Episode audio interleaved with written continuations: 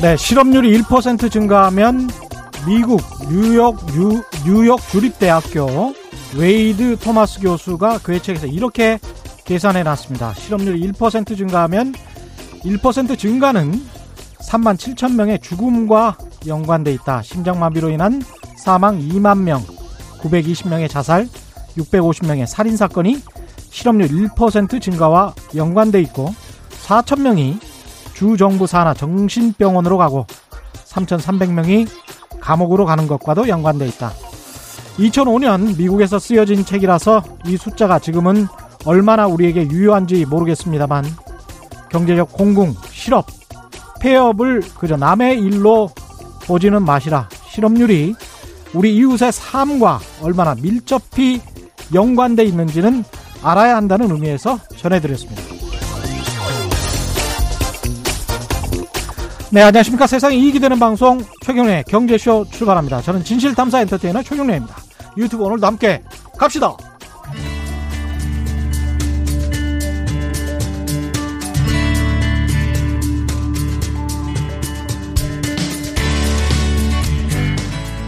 경제방송 아무거나 들으면 큰일 납니다.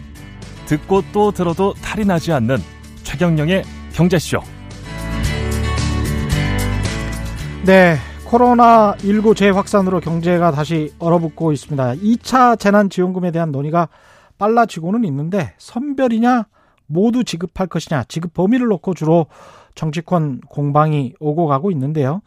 전국민 2차 재난지원금 관련해서 최근 특이한 현상은 정부 여당이죠. 정부의 홍남기 부총리와 이재명 경기도지사가 간접적인 설전을 벌였습니다. 이와 관련해서 이재명 경기도지사와 함께 이 전국민 2차 재난지원금에 관련한 자세한 이야기를 좀 나눠보겠습니다. 이 지사님 연결돼 있죠? 안녕하십니까?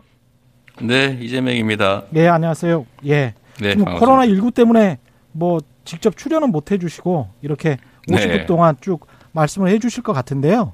네, 네. 예, 일단 이 지사님께서는 줄곧 신속한 전국민 지급 재난지원금은 그렇게 지급돼야 된다 이렇게 주장하고 계십니다. 어떤 네. 이유 때문에 그렇게 생각하십니까? 어, 이제 국민들이 이번 코로나19 때문에 이제 큰 어, 위기를 겪게 됐고 예. 경제적으로 어려움을 겪고 있는 상황인데다가 국가적으로 보면은 어, 경제가 지금 침체가 이제 격화되는 아, 뭐 심하게 악화되는 그런 상황에 처해 있습니다. 네.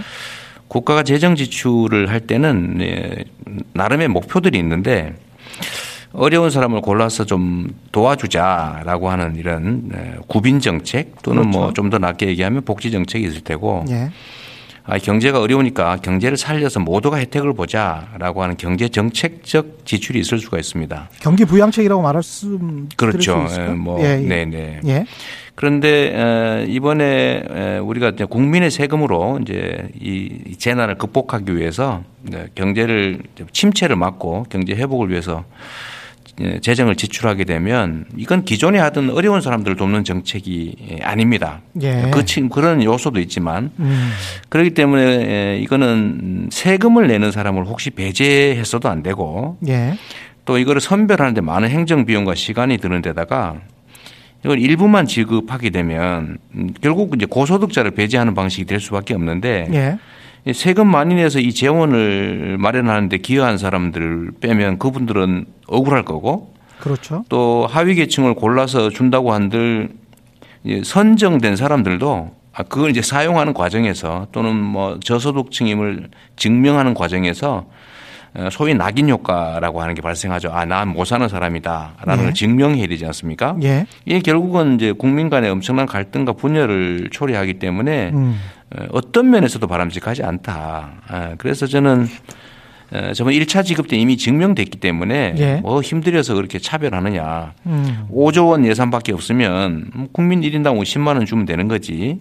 골라 가지고 뭐 하위 계층만 20만 원 준다든지 또는 일부만 골라서 30만 원, 100만 원 준다든지 이럴 필요가 없다. 그렇게 저는 말씀드리고 있는 겁니다. 예산이나 형편이 좀 안 된다면 줄여서라도 그냥 모두에게 지급하는 게 낫다 이렇게 말씀을 하셨는데 네. 관련해서 윤희숙 의원 있습니다. 네네. 국민의힘의 윤희숙 의원 같은 경우는 세 가지를 제시했어요. 이거는 네. 구제 목표가 돼야 된다. 일단은 경기 부양이 네. 돼서는 안 된다. 이런 주장을 하고 네. 있는데 그리고 이제 그 이유가 지금 같은 사회적 거리두기 상황에서 현금을 주면 나가서 쓸 거 아니냐. 그렇게 되면 네네. 네. 사회적 거리두기 제대로 못 하는 거 아니냐. 뭐 이런 네. 주장입니다. 어떻게 생각하십니까? 어, 제가 이 윤희식 의원께서 전에 이제 대국회에서 대정부 질문하실 때 이제 말씀을 듣고 어, 상당히 뭐 영향이 있으시다 이렇게 생각했는데요. 예.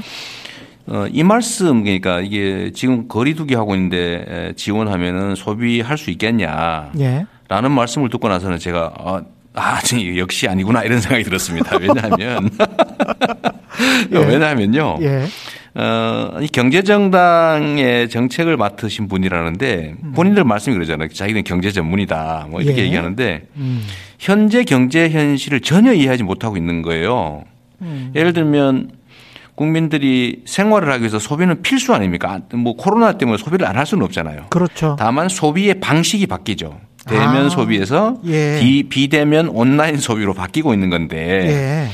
지금도 여전히 소비는 하기 때문에 그 할 수밖에 없는 소비를 지원해 주는 거잖아요. 아, 그렇군요. 즉 소비에 예. 소비를 할 수 있는 돈을 지원해 주냐 마냐 하는 문제를 음. 소비의 방식의 문제로 착각하고 계신 거예요. 아. 그래서 이게 예. 저는 아, 이 지금도 얼마든지 뭐 배달을 시킬 수도 있고 뭐 온라인 거래를 할 수도 있고 돈만 있으면 소비하는 방법이야. 무궁무진한데. 예. 어 거리두기 하고 있으니까 소비 소비할 수 없고 그러니까 지원하는 게 효과가 없다라는 얘기를 이런 비논리적인 말씀을 하시는 걸 보고는 아, 아 역시 지급하기 싫어하는구나. 그런 생각이 들었어요. 아니, 그걸 아. 모를 리가 없거든요. 아니, 모른다면 진짜 문제고요. 이야기를 듣고 보니까, 지사님 이야기를 듣고 보니까 온라인 소비가 지금 한 120조 정도 되니까요. 엄청나게 많이 늘었습니다. 예, 네, 몇배 늘었죠. 지역 상권들 같은 경우도 배달 음식 같은 거를 많이 하고 있으니까. 그런데 유니숙 의원 전환하고 있습니다. 네. 예, 그렇죠. 근데 유니숙 의원이 세 번째로 페이스북에서 이런 주장을 네. 했습니다. 구제, 그다음에 이제 지금 네. 같은 사회적 거리두기. 네, 네. 그걸 하면 이제 현금을 주면 그래서 이제 사회적 거리두기가 깨진다. 그건 반박을 네, 네. 하셨고요. 세 번째는 네. 어려운 이들에게 더 집중적으로 지원하는 게 진정한 보편 복지다. 네. 예, 이 주장에 관해서는 어떻게 생각하십니까? 아, 이게 이제 어, 전 아주 나쁘게 얘기하면 교원 영색일 수 있는데요. 아, 교원 영색일 수 있다. 음, 이게 네. 듣기는 좋은데 네. 실제로는 아닌 거죠. 이게 이제 우리가 있는 돈을 뭐 어딘가에서 어 그냥 뭐 땅에서 솟는 돈을 쓰는 거라면 그 음. 말이 맞습니다. 예. 그러면 없는 사람 주는 게 훨씬 더 낫죠. 그런데 문제는 이 돈을 마련해서 줘야 되지 않습니까? 마련. 그렇죠. 재원을 마련한다는 게 전제가 돼야 되는데 재원 마련에 도움을 주는 고소득자지 고액 납세자들은 다 빼고 예. 예. 세금을 안 내거나 거의 안 내는 사람들만 자꾸 지원을 하면 세금 내는 사람이 이 재원을 마련하기 위해서 세금 내고 싶지가 않죠. 아. 즉 조세 저항이 생겨서 예. 예. 추가적 재원을 마련하는 게 어려워집니다. 음. 예, 그래서 결국은 사람들은 도의적 질문이니까 아, 가난한 사람 도와야죠 하지만 그걸 당신 돈으로만 내야 되고 당신은 혜택이 없습니다라고 하면 동의할 리가 없죠. 어. 그래서 이런 점들을 간과한 거는 아닐 테고 그래서 예. 저는 언제나 이 보수 야당의 선별 지원 주장 또는 선별 복지 주장이 뭔가 정책적 악의적 의도가 있다라고 저는 생각하는 거죠. 아, 그게 뭐냐면 예. 속으로는 그러니까 예. 이분들이 진짜 약자들을 위해서 그러는 게 아니고 뭐 음. 부자 정당 아닙니까 기득권 정당이고 예. 그런데 가난한 사람을 자꾸 돕자는 얘기를 하는 이유는 음.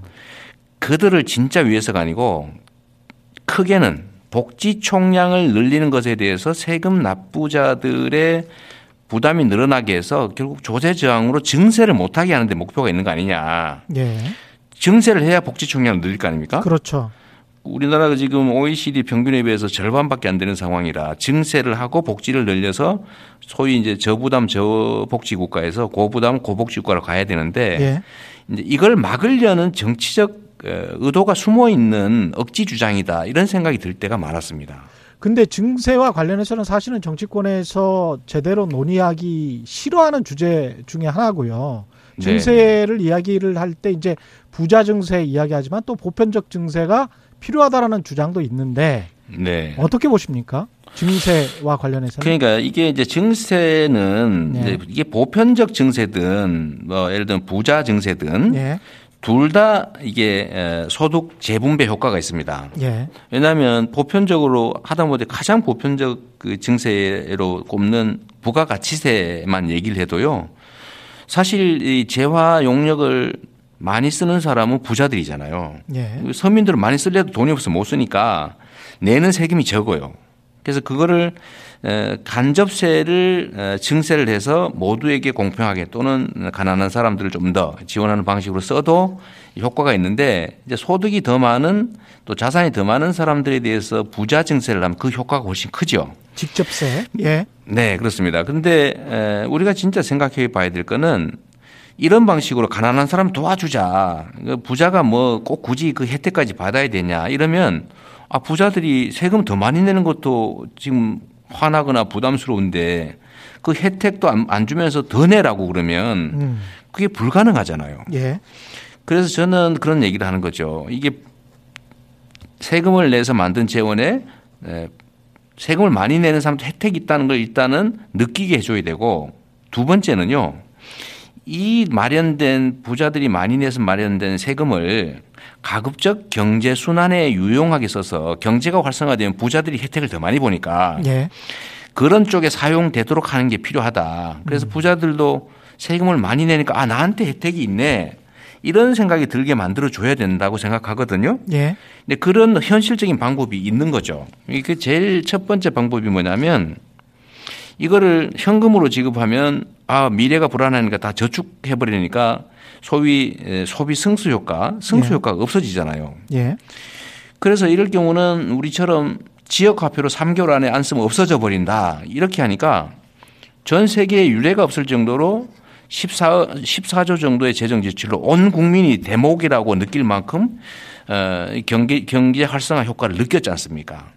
그렇죠. 그러니까 예를 들면 세금을 좀 더 많이 내는 사람들도 매출 늘고 생산 늘고 어, 뭐 이러니까 자기한테 혜택이 있을 수 있는 거죠. 음.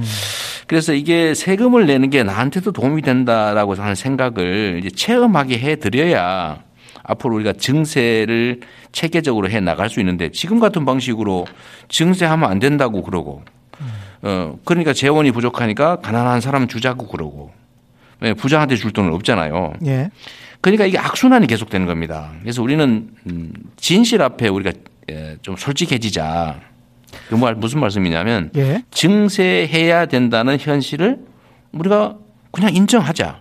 그 저는 증세해야 된다고 정치인들이 하지 않는 증세 주장을 하지 않습니까? 예. 그런다고 해서 지지율 떨어지지 않거든요. 그 증세 법에는 그 일반 국민들도 포함되어 있는 겁니까? 그러니까 그렇죠. 예를 들면 뭐 어, 간접세도 좀 올려야 되고요. 예. 직접세는 더 올려야 되고. 음. 특히 이제 누진 과세 구간을 좀 더 늘려 가지고 예. 초고소득자들의 부담을 훨씬 더 늘려야 되겠죠. 음. 어떤 방식이든 간에 예를 들면 지금 부동산 불로소득을 막기 위해서 부동산세를 증세하는 것도 마찬가지죠. 예. 어, 이렇게 증세를 해야 되고요. 모든 영역에서 대신에 그 증세가 정부가 일반 재원으로 막 써 없애버리는 게 아니고 4대강 뭐 강바닥에다가 확 쓸어버린다든지 예. 이렇게 낭비하지 않고 예. 아, 이게 국민들의 삶에 직접적으로 도움이 되는구나. 음. 즉, 이전 소득을 늘려주고 국민들한테 직접 지원 소득을. 예. 그걸 또 소비로 다 연결되게 해서 매출과 생산을 늘어나게 해서 경제가 활성화되니까 나한테도 이익이 있다라고 믿게 만들어줘야 비로소 우리 사회가 좀 정상적으로 갈 수 있다라고 저는 생각합니다. 그 보수적인 분들의 주장은 국민 특히 이제 근로소득이나 사업소득 하시는 분들의 한50% 정도가 소득세를 전혀 안 내고 있기 때문에 그분들의 네. 증세 돈 단돈 만 원이라도 2만 원이라도 내는 것이 전제가 돼서 같은 어떤 부자 증세 논의를 해야 되는 것 아니냐 이런 주장을 하시는데 여기에 관해서는 어떻게 생각하십니까? 음, 그러니까 우리나라는 세금을 안 내는 분들이 너무 많고요. 예. 어, 또 세금을 조금이라도 더 내라고 하면 엄청난 저항이 있습니다. 그렇습니다. 예. 그런데 이 민주주의 국가에서는 왕정도 아니고 민주주의 국가에서는 모든 세금이 모두 국민을 위해서 쓰여지지 않습니까? 예. 어, 그러니까 이게 직접적으로 혜택이 되느냐 간접적으로 혜택이 되느냐 차이가 있지만 어쨌든 국민들이 낸 세금은 국민들을 위해서 쓰여지는 건 사실이에요. 예. 다만 이 쓰여지는 방식들이 뭐 부정부패에 쓰여진다든지 또는 낭비된다든지 또는 뭐 나는 혜택을 못 보고 특정 소수만 기득권자들만 혜택을 보더라라고 예. 하는 불신이 있기 때문에 절대 세금 안 내려고 하는 거죠. 그렇죠. 그래서 이거를 깨야 됩니다. 아, 내가 세금을 3만 원을 더 내게 되지만 음. 내가 받는 혜택이 10만 원이다. 예. 라고 하는 확신이 든다면 음. 증세를 반대할 이유가 없죠. 그렇군요. 지금 북유럽이 예. 그런 어, 상황이거든요. 북유럽은 세금 증세하면 국민들이 저항하는 게 아니라 좋아합니다. 어, 왜냐하면 예. 국민들의 압도적 다수는 자기들이 내는 세금보다 받는 혜택이 더 커요. 왜냐하면 소득이 불, 불균등하기 때문이죠. 예. 그러니까 우리 그 사회의 고소득자, 고자산가들은 음 사실은 소수기 때문에 음. 세금을 누진제로 내게 되면 압도적 다수는 그 세금의 혜택이 더 많기 때문에 반대할 이유가 없는 거죠.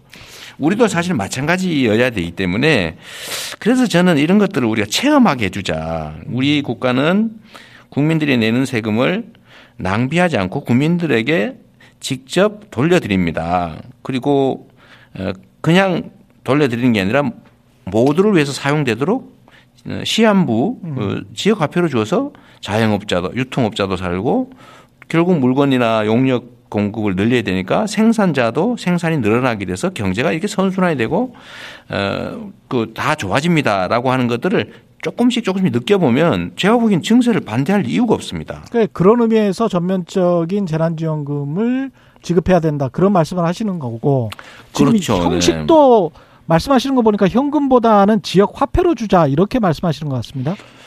그거는 너무 당연한 일입니다. 지금 현재 전 세계적으로 또 네. 우리나라의 경제 침체가 온 이유는 뭐 자본이 부족해서도 아니고 교육이 부족해서도 아니고 기술이 부족해서도 아니고 다 충분한데 예. 순환이 안 되지 않습니까? 순환이 안 되는 이유는 누군가가 초과 이윤을 투자할 곳이 없어서 어느 한 곳에서 쌓아놓고 유통되지 않기 때문이거든요. 예. 그래서 이게 소위 화폐가 화폐 순환 속도가 너무 떨어져서 지금 경기 침체가 온 것이기 때문에 사실은 모두가 10만 원을 내서 쓰고 모두에게 10만 원을 주, 면 하나도 안 내고 하나도 안 쓰는 것보다는 경제 활성화 효과가 분명히 있지 않습니까? 예. 그냥 모든 국민에게 10만 원을 들여서 모두가 10만 원을 반드시 쓰게 하면 사실 모두에게 좋거든요. 음.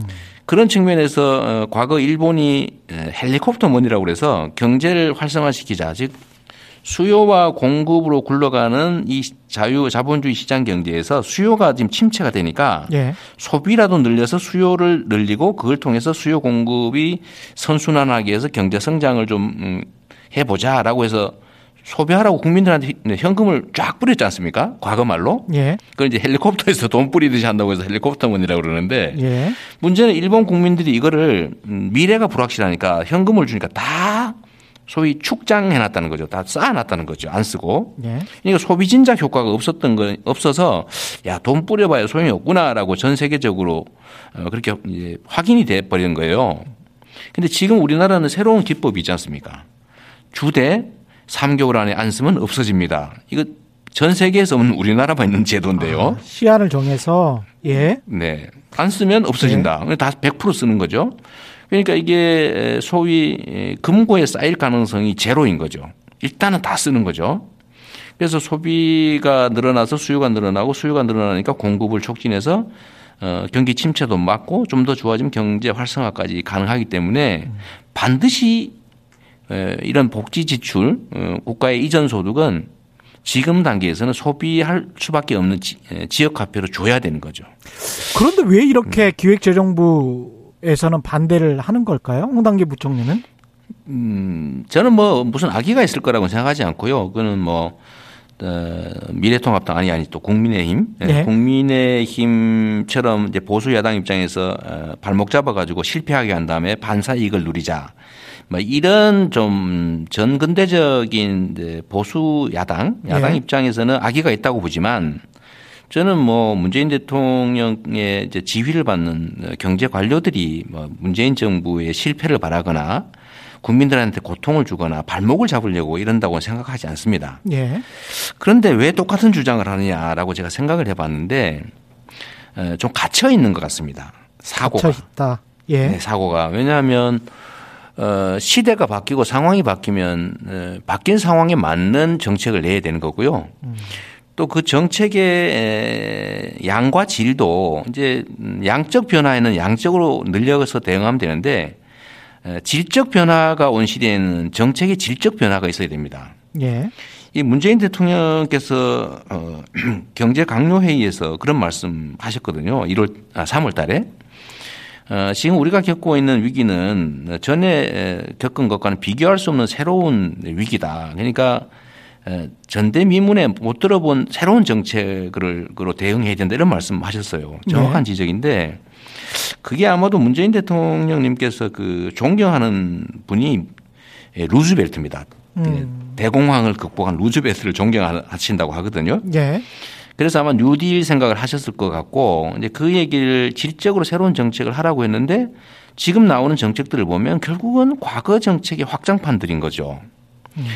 그 이유가 뭐냐면 음 저는 변화된 상황에 이 현장을 잘 모르고 있다, 못 느끼고 있다는 생각이 듭니다. 예. 왜냐하면 뭐 고위 관료들은 평생 연금 나오고 현재도 뭐 어, 직장을 잃을 염려도 없고 예. 그냥 숫자로만 책상에서 보고 있기 때문에 현장이 얼마나 심각한 위기를 겪는지 얼마나 질적 변화가 심한지를 체감을 하지 못하다 보니까 이런 일이 생긴다고 생각해요. 현장은 어떻습니까 지금? 어떤 거를 느끼고 계십니까 도지사로서? 어 우리가 그런 생각이 들잖아요. 예. 아까 말씀드렸던 것처럼 음 대체 기술도 발전하고 자본도 많고 교육도 많고 인적 자원도 풍부한데 왜 경기 침체가 오고 경제가 나빠질까? 예. 어, 사람들은 왜 이렇게 고통스러워할까 더 나은 상황인데 이 음. 생각을 해보고 저는 현장에서 이렇게 보니까 답이 정확하게 나온 거죠. 수요 부족이고 불평등과 격차 때문이다. 아 수요 부족이고 어, 불평등 네. 격차 때문이다. 네, 예. 수요 부족은 돈 쓸 사람은 돈이 없고 음. 돈이 있는 사람은 돈 쓸 데가 없는 거죠. 아. 그게 이제 불평등과 격차 아닙니까? 예. 그래서 이 문제를 해결하려면 이제 국가 부채가 늘더라도 개인에게 이전 소득을 늘려서 개인들이 많이 쓸 수 있게 해줘야 되는데 지금 개인들은 돈 쓰려고 하니까 집값 내야지 이자 내야지 쓸 돈이 없는 거예요. 예. 그래서 우리가 하나 생각해 본 게 제가 그런 겁니다. 약간 뭐 좀 어, 어긋나는 얘기긴 한데 예. 지금 국가 부채 논쟁 많이 하잖아요. 그렇죠. 네. 뭐 천조가 넘어가면 큰일 났다고 막 호들갑을 떨기도 하고요. 그 네. 국가 부채가 지금 50% 되면 어떡하느냐 그러면서 한숨 쉬는 분도 계시고 안 그래도 재정 건전성 관련해서 질문을 드리려고 했습니다. 예. 네. 네. 어쨌든 그 얘기도 하죠. 뭐. 예. 연관이 있어서요. 예. 근데 우리나라가 세 가지 팩트가 있습니다. 세 가지 팩트가 뭐냐면 첫째는 OECD 중에서 우리나라의 가계 부채율이 가장 높다. 즉 국민들이 빚이 제일 많다. 예. 두 번째 예, 두 번째 팩트는 OECD 국가 중에서 국가 부채가 가장 낮다. 정부 부채 세 번째, 예. 네, 정부 부채 국채 비율이 가장 낮다. 예. 그것도 뭐 3분의 1 정도밖에 안 됩니다. 음. 세 번째로 중요한 이 두 가지를 연결하는 팩트인데 어, OECD 국가 중에서 국가의 개인에 대한 가계 지원, 어. 즉 국가 이전 소득 비율이 가장 낮습니다. 6분의 1도 안 돼요. OECD 평균 가계 소득 중 국가 이전 소득 비율이 보통 21% 정도 된다고요. 물론 2009년 통계이긴 한데요. 예. 근데 우리나라는 3.6%인 것밖에 안 됩니다. 그 이게 무슨 퍼준다, 말이냐면 퍼준다 그러는데 퍼준 게 한 개도 안 준 거예요. 줘야 될 돈조차도 안 줘가지고 예. 이거 예를 들면 이런 겁니다. 아버지가 예. 아버지가 말해요. 부모가 자식들이 10남매가 있는데 음. 부모는 100 100억을 가지고 있어요. 막 부, 네. 엄청난 부자예요. 비유를 하자면 자식 네, 비유를 하자면 예. 자식들은 아, 빚이 1억씩 있어요. 예. 빚이. 예. 그런데 이, 아버지가 1년에 5만 원밖에 안 줘요. 그러니까 자식들은 맨날 살아야 되니까 자꾸 예. 빚이 늘어요. 그렇죠. 예? 근데 세금은 아버지한테 갖다 내는 것도 있어요. 예, 국가는 계속 자산이 늘어요. 음. 근데 반대 옆집은 이렇다고 생각해 보십시오. 아버지는 빚이 많아요. 빚이 없거나 예를 들어 한 10억 있어요. 근데 자식들이 네. 자산이 10억씩 있어요. 음. 그런데 아버지가 계속 매년 천만 원씩 줘요. 지금 이게 우리나라가 딱, 예. 딱 음. 이런 짝입니다. 지금 음. 국가 부채는 지금 서구 선진국 OECD 평균이 지금 110 이번에 뭐 국가에서 마구 지원하면서 보통 120, 130%를 넘어가고 있는데요. 예. 우리는 이번에 막 최대 다 지원했다는 합쳐도 45가 안 됩니다. 음. 그런데 국민들은 지금 소득원이 끊겨가지고 어, 생활은 해야 되니까 결국 뭐 하겠어요? 대출 받아야죠. 그렇죠. 남의 돈 빌려서 예. 써야 됩니다. 그러니까 음. 가계부채가 이제 늘어날 거거든요. 예. 이렇게 하는 게 바람직하냐. 국가의 국채 비율을 늘려가면서 음. 개인에게 소비할 수 있는 돈 지원해서 개인의 부채가 늘어나지 않게 가계부채가 늘어나지 않는, 않게 하는 게 좋으냐. 답은 나와 있잖아요. 가계부채가 만약에 국가부채 비율이 예. 그렇습니다. 국가부채 비율이 정말로 비정상적으로 높아서 국가 신용도에 지장이 있을 정도라면 모르겠는데 예. 기재부가 작년에 자랑한 게 있어요. 음. 우리가 전 세계 국가 중에서 예. 국가 채무가 가장 안정성이 1등 국가입니다. 음. 장기 재정 안정성이 가장 높다고 기재부가 작년에 발표했어요. 전 세계 1등. 예. 근데 이 1등을 왜 유지해야 됩니까? 국민들은 가난하고 빚쟁이로 전락하고 있잖아요. 그리고 국가 부채가 늘어나면서 개인 가계 부채를 줄일 수 있는데 국가의 이전 소득, 개인에게 지원하는 금액을 OECD 평균 정도로 계속 늘려 나간다면 어, 가계 부채도 줄어들고 대신에 이거를 지역 화폐로 주면 100% 소비로 연결될 거 아닙니까? 예. 그러면 경제가 살잖아요. 이 당연한 것들을 생각을 안 하는 건지 못 하는 건지 모르겠고요. 예. 오로지 국가 부채 비율 잘 관리했다. 40%안 넘겼다. 그게 자랑할 일입니까? 자식들은 빚쟁이 돼가지고 직장 잃고 힘들어 죽겠고 경제는 나빠지고 있는데 우리 빚 덜 졌다. 외국은 120% 지고 있는데 우리는 40%에서 방어하고 있다. 음. 이게 자랑거리가 아니라요. 이게 경제 망쳤다고 비난받을 일입니다. 그제 지사님이 저 홍남기 부총리께 다섯 가지 공개 질의를 SNS를 통해서 하셨는데 이런 네. 내용들이었나요? 그 중에 그건 아주 극히 일부죠. 예, 그럼 뭐 어. 다른 내용들이 어떤 게 있었습니까? 홍남기 부총리도 좀 저희 쇼에 모셔서 네. 또 반론을 또 들어봐야 될 것 같습니다. 아, 그렇죠. 예, 예. 네, 한번 하시고요. 예, 예. 저 기회 되시면 저하고 저기 좀 이렇게 대놓고 말씀 나눌 기회를 만들어 주시면 아, 너무 좋습니다. 좋겠습니다. 예. 네, 정말 꼭 그렇게 해야 될 것 같고요. 예. 제가 물어 여쭤봤던 다섯 가지는 첫 번째 이런 거였습니다. 첫 번째는 수요와 공급 중에 어떤 게 문제가 있다고 생각하냐. 지금 현재 원래 경제라고 하는 것은 공급과 수요의 두 바퀴로 굴러가잖아요. 예. 공급 역량은 천인데 수요 역량이 백밖에안 되면 결국 경제는 백까지밖에못 크는 거잖아요. 음. 그런데 지금은 기술 혁명으로 이 공급 역량은 매우 높은 상태고 자본도 충분한데 예. 문제는 수요가 위축돼 가지고 추세적 경기 침체가 온 거고 결국 코로나19로 수요가 급격하게 더 위축되면서 이 경제 위기가 왔기 때문에 저는 수요를 보강해 줘야 된다. 재정 지출은 수요에 집중돼야 된다. 그런데 그건 투자 수요를 촉진하는 건 불가능하고 수출 수요를 늘릴 수도 없으니까 소비 수요를 늘리는데 정부 재정출이 집중돼야 된다고 생각하는데 네. 우리 총리께서는 둘 중에 어디에 중심이 있다고 생각합니까? 라고 하는 게 첫 번째 질문이었어요. 아. 지금까지 정부는 공급 측면을 중시하고 수요 측면의 지원을 정말 아끼고 있거든요. 구호 정책, 복지 정책 외에는 경제 정책으로는 수요 측면 지원을 하지 않겠다 라는 게 정부 태도로 보여서 여쭤본 겁니다. 예.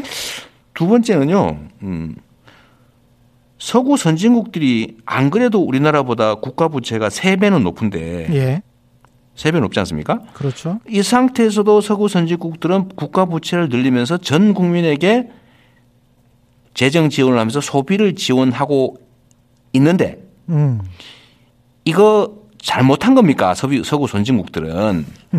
이거 한번 여쭤봤고요. 예. 세 번째 질문은 이게 재정 지출 가지고 자꾸 가난한 사람 골라주자 자꾸 그러시는데 음. 이번에 하는 이 재정 지출이 복지 정책입니까? 경제 정책입니까?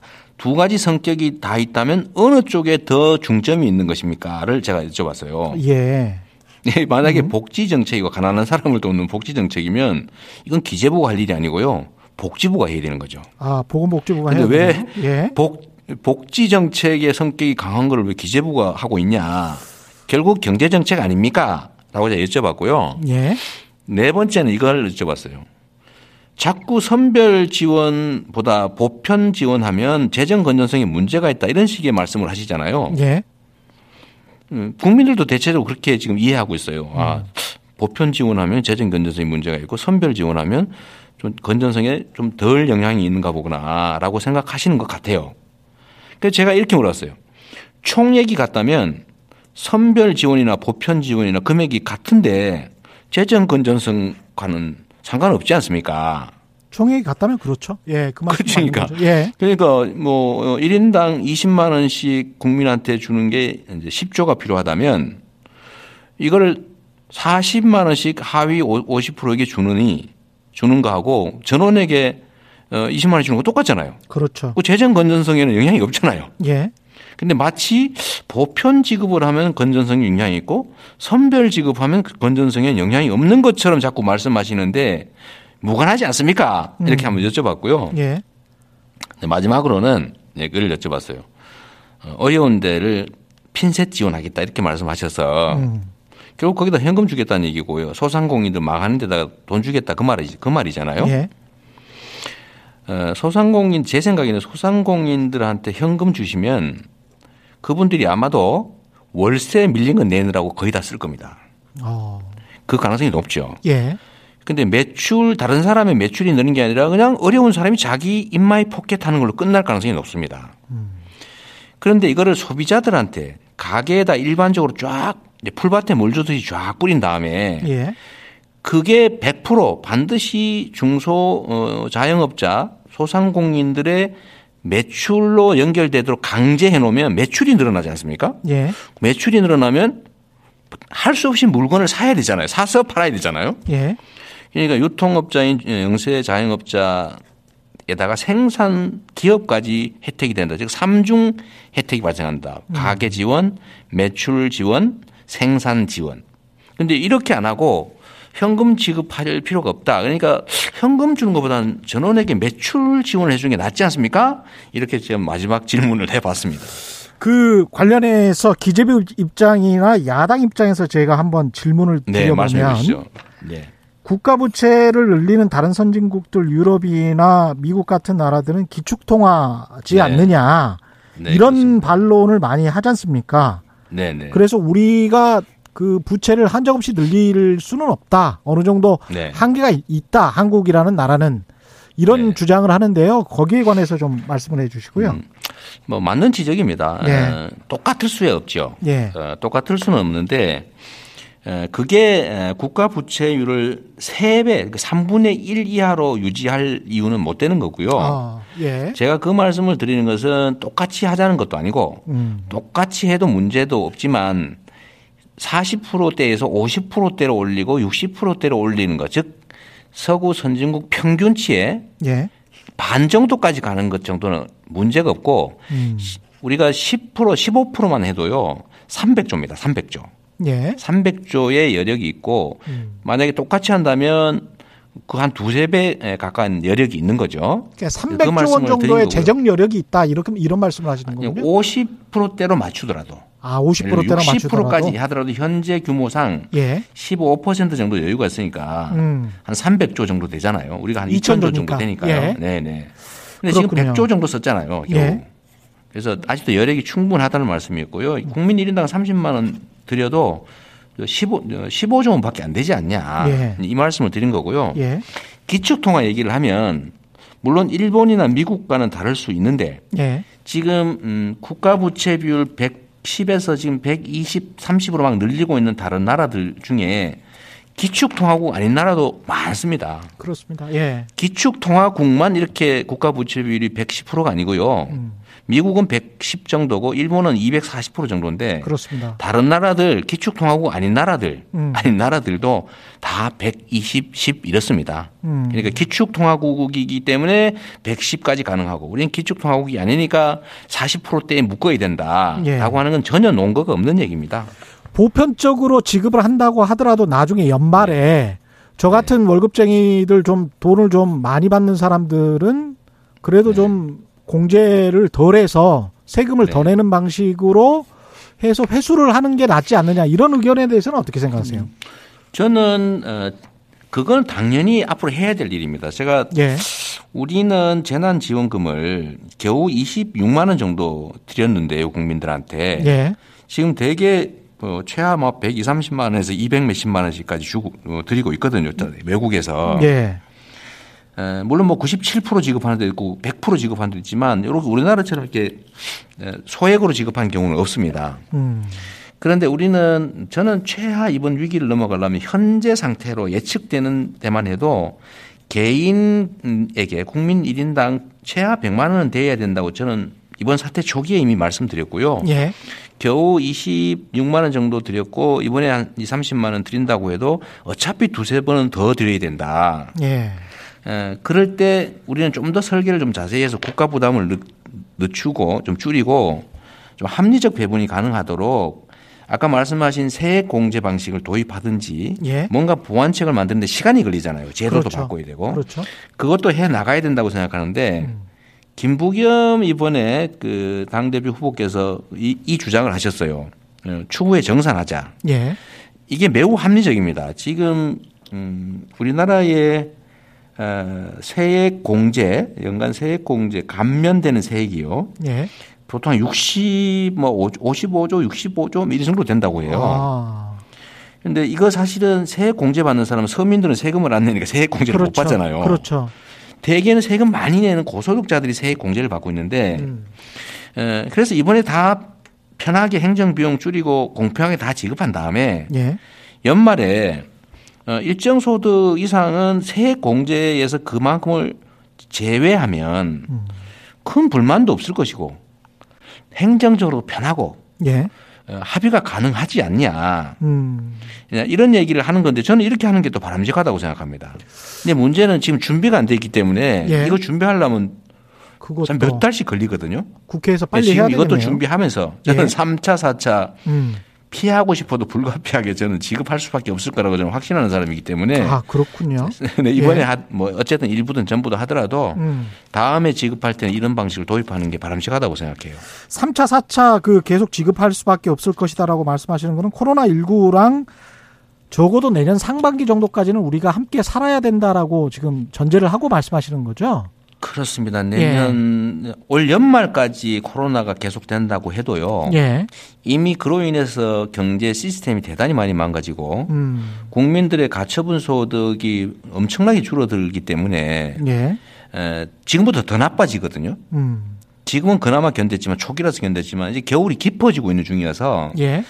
올 연말까지 딱 단절된다고 해도 앞으로 남아있는 4, 5개월이 매우 심각하고 지금보다 훨씬 더 어려울 거기 때문에 현재 상태로도 저는 지금보다 훨씬 더 많은 직접적 소비 지원, 소득 지원이 불가피하다고 보고 있는 겁니다. 그 선별 기준을 가지고 굉장히 논란이 만약에 보편적 지급을 하지 않고 네. 선별적으로 지급을 한다면 선별 기준 가지고 논란이 나올 수밖에 없을 것 같은데 기획재정부나 네. 이쪽에서는 무슨 기준을 마련했다라는 이야기를 4월에도 했잖아요. 네네. 뭔가 기준을 마련할 수 있다고 보십니까? 국민들이 모두 납득할 수 있는? 음, 뭐 전혀 불가능하죠. 불가능합니까? 왜냐하면 예. 지금 어, 소득이 줄어드는 즉그 코로나 19의 피해를 본 게 하뭐 애들 하위 계층 일부가 아니고요. 모든 소득 계층이 다 어, 소득이 줄어들었다고 지금 통계에 나오지 않습니까? 예. 그리고 지금 현재 이 코로나 위기는 급작스럽게 왔기 때문에 올 1월부터 시작된 것이고요. 실질적 피해는 한 2월 정도부터 본격적으로 시작됐을 텐데 예. 올해 피해 본 사람을 도저히 가려낼 수가 없습니다. 왜냐하면 작년까지 올 1월까지 멀쩡하다가 예. 갑자기 망하, 망했거나 해고되거나 일자리를 잃었거나 그렇죠. 뭐 이런 뭐 사람이 엄청 많을 텐데요. 예. 이분들을 지금 어디서 찾아낼 수 있습니까? 음. 불가능하죠. 일단은 예. 기준은 결국 과거일 수밖에 없는 거고 그 과거는 현재 기준에 맞지 않는 거기 때문에 어렵고요. 예. 뭐 소득 하위 계층은 골라내는 방법이 있겠지만 아니 소득 25%하고 26%는 무슨 차이가 있어서 차별을 하면 예. 절반만 한다면 50%와 51% 계층은 왜 차별을 받아야 되냐. 음. 당연히 반발할 수밖에 없고요. 예. 또 예를 들면 지금 나오는 얘기처럼 음 자영업자 또는 뭐 어, 기초생활 수급자, 자상위 계층, 예. 에, 뭐 이렇게 딱딱 고른다고 쳐요. 예. 이것도 결국 작년, 재작년 기준일 수밖에 없는데 음. 이번에 나빠진 사람을 찾아낼 길이 없고요. 음. 또 자영업자들도 마찬가지로 작년 기준으로 할 수밖에 없는데 이번에도 쉽게 찾아내기 어렵습니다. 예. 또 누가 그 말씀을 하셨는데 음. 참 이게 안타까운 일인데요. 예. 우리 사회의 하위 계층 중에 기초생활 수급자는 사실은 경기와 관계없이 아, 국가 원래. 지원으로 사시는 분들이잖아요. 그렇죠. 원래 경기 나빠졌다고. 더 네. 나빠지지 않고 급여가 줄어들지 않기 때문에 음. 거기보다는 고위에 있는 분들, 그러니까 지원받지 못하는 차상위 예, 중간쯤 차상위 그 또는 그 위, 예. 그, 그 차상위 지원조차도 못 대상이 못 되는 어, 대다수의 우리 국민들. 예. 이분들은 진짜 다 잃고도 지원을 못 받는 상황이 발생하죠. 그렇죠. 역차별이 발생합니다. 예. 그러니까 이게요, 음. 일부를 하게 되면 어떻게 하더라도 반불만스럽고 갈등 생기고 원망하게 돼 있는데 음. 제가 제일 걱정하는 거는요. 정부와 우리 민주당에 대해서 원망할 겁니다. 선별 기준을 정하면 거라고요. 예. 네. 음. 배제되는 사람은 화가 나고요. 배제돼서 화나고 지원받는 사람은 자기가 표시해야 되잖아요. 아, 난 지원받는 가난한 사람. 예. 기분 좋겠습니까? 양쪽이 예. 다 비난받고 원망받을 음. 가능성이 높습니다. 재난지원금 관련해서는 이쯤 하고요. 그 다음에 이제 네. 우리가 지금 가장 큰 경제 문제 중에 하나가 부동산 가격 앙등입니다. 네네. 네. 경기도 수도권이니까요. 부동산 감시기구 네. 추진을 둘러싸고도 지금 논란이 많은데요. 이에 대한 입장이 네. 따로 있으십니까? 어, 뭐 저도 사실은 네. 어, 이 부동산 문제에 대한 전문적 감시 기구가 필요하겠다라고 생각하고 있었습니다. 예. 예 사실 이 부동산 감시 기구 제안을 했던 분한테 저도 제안을 받은 일도 있고요. 예. 네, 제가 이 부동산 문제에 대해서 좀 통제, 그러니까 어, 부동산을 이용한 뭐 어, 시세 차익, 가격 조작이라든지 예. 또는 뭐 기획 부동산의 사기행이라든지 예. 예. 뭐 이런 것들을 좀 저희가 어, 규제하고 통제하다 보니까 음. 도저히 현 상태는 안 되겠다. 이 뭔가 전문적으로 모니터링하고 조사하고 부동산 가격도 지금 들쭉날쭉인데 음, 또 이런 기준시 가 또는 뭐 어, 뭐라 그럽니까 그 공시지가 예. 그런 것도 제대로 좀 조정하고 부동산 투기에 대해서 엄정하게 처벌하고 뭐 이런 것들을 할 종합적인 기구가 필요하다고 저는 생각했기 때문에 예. 아, 이번에 정부의 감시 기구 어, 어, 설치 문제는 뭐 전적으로 동의합니다. 뭐 잘한 거라고 생각하고요. 예. 다만 이제 여기 좀 덧붙이고 싶은 게 음, 이것도 하나의 규제 기구라서 근본적 대책은 못 돼요. 그렇겠죠. 무슨 말씀이냐면 예. 어, 이 부동산이 우리 사회에 문제가 된 이유는 물론 국토가 좁고 인구가 많은 데서 생기는 근본적인 문제도 있긴 하지만 음. 이게 부동산과 주택이 주거 수단이나 아니면 뭐 생산에 활용되는 생산 수단이 아니고 이거 언젠가부터 투기 수단이 돼버린 거 아닙니까? 그렇죠. 그리고 투기 수단까지도 뭐 봐줄만 했는데 요즘에는 공포 수요, 소위 패닉 바잉, 음. 돈 벌기 위해서가 아니라 돈 잃지 않기 위해서, 뺏기지 않기 위해서 불안해서 집을 사는 부동산을 사는 사람들이 생겨났잖아요. 예. 이게 지금 부동산 시장이 왜곡된 건데 이 부동산 시장의 왜곡을 막는 즉 정상적인 수요 공급의 법칙이 작동되도록 만드는 게 근본적 처방이라고 생각해서 거기에 좀 더 집중하는 게 바람직하다. 그런 게 뭐가 있을까요? 해야 되고요. 예. 정상적으로 음, 네. 작동할 수 있게 하는. 이거는 사실 그 뭐 엄청난 지식이 필요한 건 아니고요. 예. 어, 우리가 배운 초보적 경제 상식에 의해서 쉽게 해결할 수가 있어요. 음. 어, 공급이 적정하게 이루어지고 즉 필요한 사람이 집을 살, 살 네, 가질 수 있게 예. 해주고 두 번째는 주거용 거주용이 아니라 다른 용도로 집을 못 가지게 하면 필요로 한 만큼 주택이 공급되기만 하면 즉 주택 보급률이 적정하면 예. 큰 문제는 없는 거거든요. 음. 근데 우리 사회는 주택 보급률이 100%를 오가는데 예. 이게 지금 분양가하고 실제 거래 가격이 거의 두 배 차이가 나니까 여기서도 문제가 생기고 사람들은 살려고 집을 사는 게 아니라 돈 벌려고 집을 막 두 채씩 천 채씩 막 사는 사람이 생겨나고 예. 어 이런 문제가 있으니까 음. 딱 해결책은 하나 있죠. 뭐가 이것도 있습니까? 대통령께서 말씀하신 거예요. 예. 부동산으로 집으로 돈을 못 벌게 하면 예. 주거용 외에 부동산을 가질 이유가 없죠. 그렇게 음. 말씀하셨거든요. 예. 부동산으로 예. 돈을 벌지 못하게 하겠다. 음. 이 대통령이 아주 정확한 처방을 내렸는데 예. 이 대통령의 정확한 철학과 어, 그 비전을 정책을 담당하는 관료들 또 청와대의 참모들이 만들어내야죠. 그게 그분들의 역할 아닙니까? 예. 나름 제가 보기에는 잘 만들어내고 열심히 만드는데 음. 조금씩 구멍이 있어요. 아주 작은 구멍이. 예. 어, 그 중에 하나가 제가 볼 때는 이번에 3기 신도시나 추가 주택 물량을 공급하는 건 좋은데 예. 지금 우리가 아지만 추가 물량을 분양 시장에 공급을 하면 공급이 늘어서 가격이 떨어지느냐 그게 정상인데 이 거의 광풍 단계이기 때문에 추가 음. 물량을 공급하면요 투기가 더 악화됩니다. 왜냐하면 지금 분양가 상한제 때문에 예. 분양가하고 시중 시세하고 그 주택 가격이 예. 두배 이상 차이 나잖아요. 그렇죠. 이게 완전히 예. 로또가 돼가지고 음. 제발 경쟁률이 수천 대 일 이렇게 될 겁니다. 그러니까 이거는 부동산 광풍을 오히려 일으키죠. 분양 광풍, 부동산 열풍을 일으키는 기제로 작동하기 때문에 그래서 이런 공급 방식을 바꿔야 된다. 민간 분양하지 말고 공공 임대 쪽으로 다 돌려야 된다. 장기 공공 임대로 영원히 예. 분양하지 않고 음. 중산층도 살 수 있게 적정한 가격을 임대한다. 예. 앞으로 집 사지 않고 평생 살 수 있다. 그 길을 열어주겠다. 라고 하면 수요가 확 줄어들겠죠. 공포 수요는 없어질 거고. 예. 네. 그 다음에 앞으로 주택은 이런 식으로 공급하고 음. 부동산 불로소득은 토지세와 어, 부동산세를 강화해서 불로소득 못 얻게 하겠다. 예. 라고 해서 이거 앞으로 야, 앞으로 돈 벌기 어렵구나. 이렇게 생각하면 음. 수요가 확 줄어들고 집을 주거용 외에 가지고 있는 사람들이 다 내놓겠죠. 그러면 음.